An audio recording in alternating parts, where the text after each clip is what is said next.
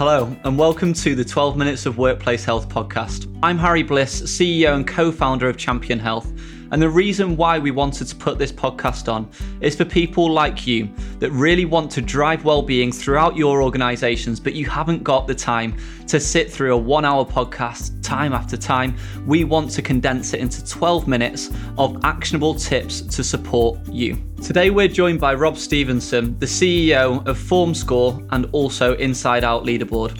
Rob has been an absolute stalwart when it's come to well-being and really breaking the stigma and smashing the stigma in Rob's words when it comes to workplace mental health. In the next 12 minutes, I hope that you can take one thing away to implement in your workforce tomorrow. Hello, Rob Stephenson. How are you? Hey, Harry Bliss, good to be here. 8 out of 10 on the FormScore today. Feeling good. Uh, excited to be chatting to you boys. Good stuff. How are you as well, Jack? Yep, all good. Really pleased to talk to Rob. I've known Rob for a little while now. We've done a lot of well-being work together. So yeah, great to hear hear from him and, and I know he's got some great stuff for us. Fantastic. Well, I've been trying to get Rob on the podcast for a while, so it's excellent that he's um, been able to join us today because I know how busy you are, Rob.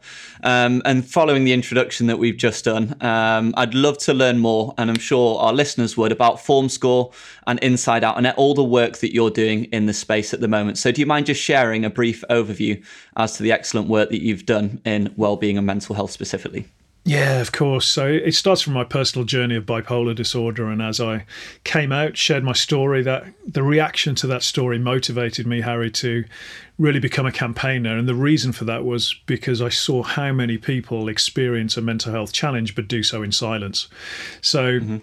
I, I, looked for ways to contribute, and I, I, found my niche, if you will, in in that of senior leadership and inspiring senior leaders to kind of share their story and put their name to the InsideOut LeaderBoard, which is basically a published list of business leaders, workplace leaders who are open about the fact that they've got a mental health challenge. So we've been doing this now for, for three years. We've published the third one this year. We've had 110 role models who have put their name to it, and that's CEOs, CFOs, partners in the professions, HR directors, positions of leadership, all different sorts of business, but saying, look, we experience a mental health challenge um, and we're prepared to be open about it because you know when our leaders speak out and share their stories that helps facilitate the process of culture change as you guys will know in a workplace.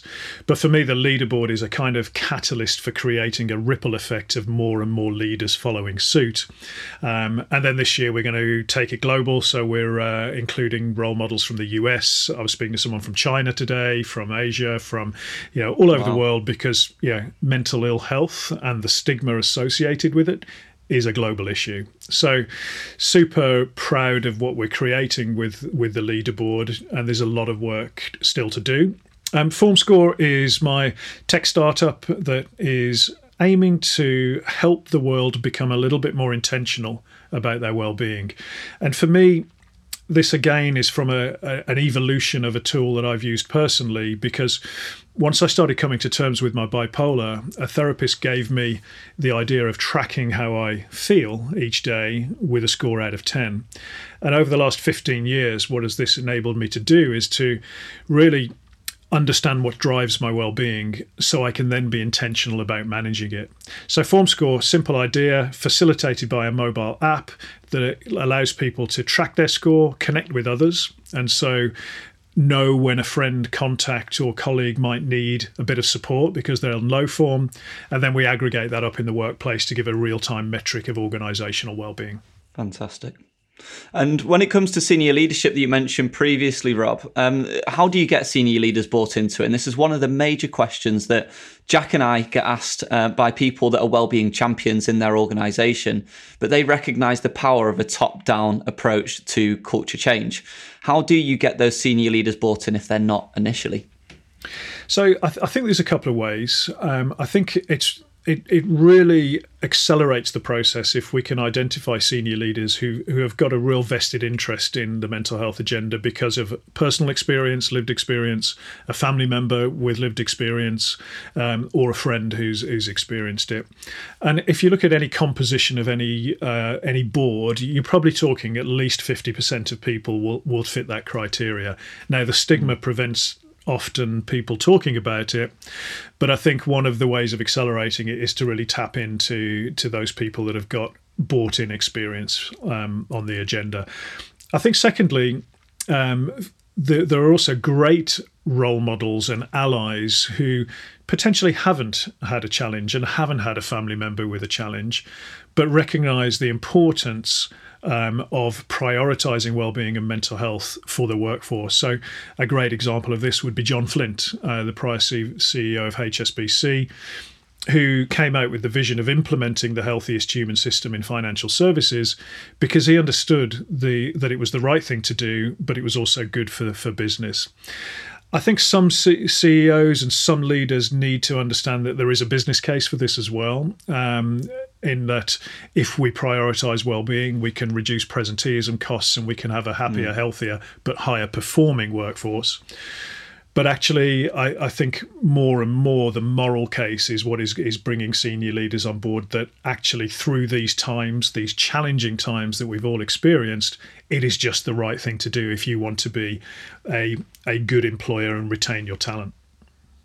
That's really interesting, Rob. I think the senior leadership is something we know has a huge impact, but you've got great experience with so many businesses in different sectors. And what are you seeing outside of senior leadership as a barrier for good form, good well-being? I think the obvious one, and if I can be brutal on this, is good work, Jack. You know, um, you can have the best well-being strategy in the world. You can have your board talking about how important it is, but if the nature of your job requirements are, um, are meaning you're spending 12 hours a day doing your job, not taking breaks and not taking your holiday, that is a barrier to well-being.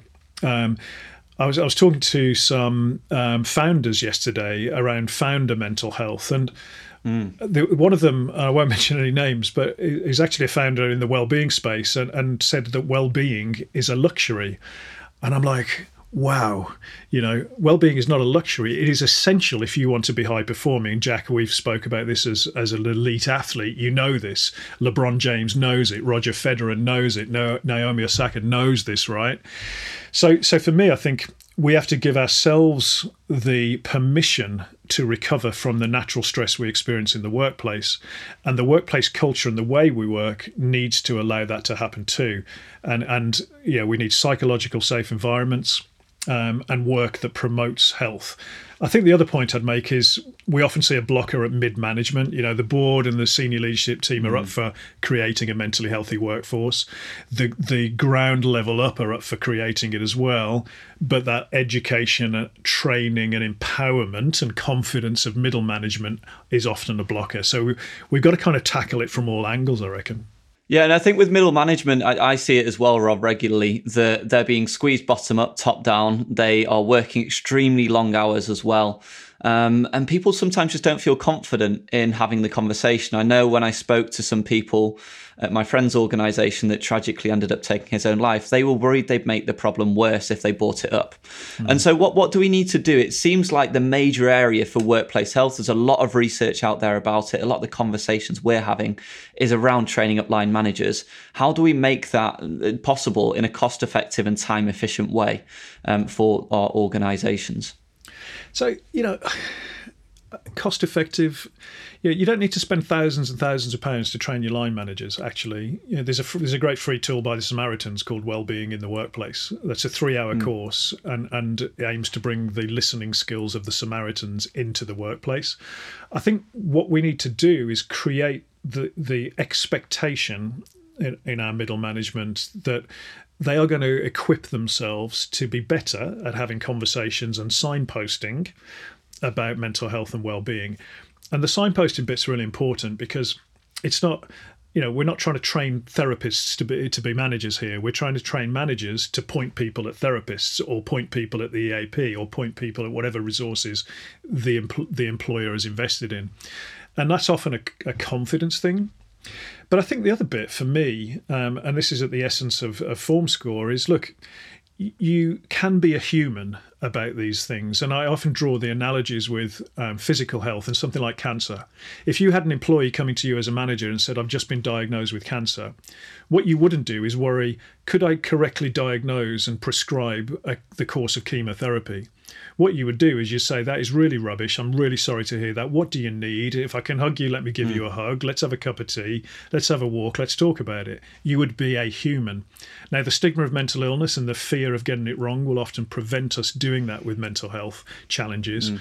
but i think we can be a bit more human. And for me the FormScore gives a language to communicate how we're feeling in that score out of 10 that makes it a little bit easier for managers to to have that conversation I love listening to you, Rob. I, I, you know, you and I have, have gone back a little while now, and, and I know you have some great thoughts around well-being. And, and the main thing I, I wanted to kind of finish on with you was the future of well-being.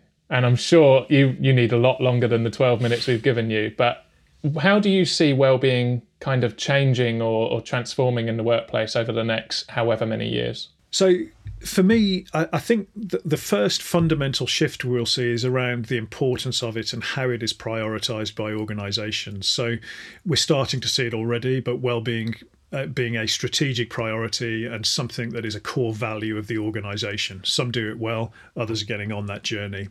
So I think that's the first bit. The the second bit, which I know will be close to your hearts, is personalization. So you can't just do a, a one-stop shop and and you know in, implement something that you say, right, we've done well-being because we've got Headspace or we've got a gym membership. Well-being is highly individual, and you know, there's a big educational piece for um, all people to understand we're on a continuum from struggling through to thriving, and that's separate to whether you've got a diagnosable mental illness or not. But actually, if you can invest in your well-being, if you can be intentional about your well-being, and you can be thriving more of the time.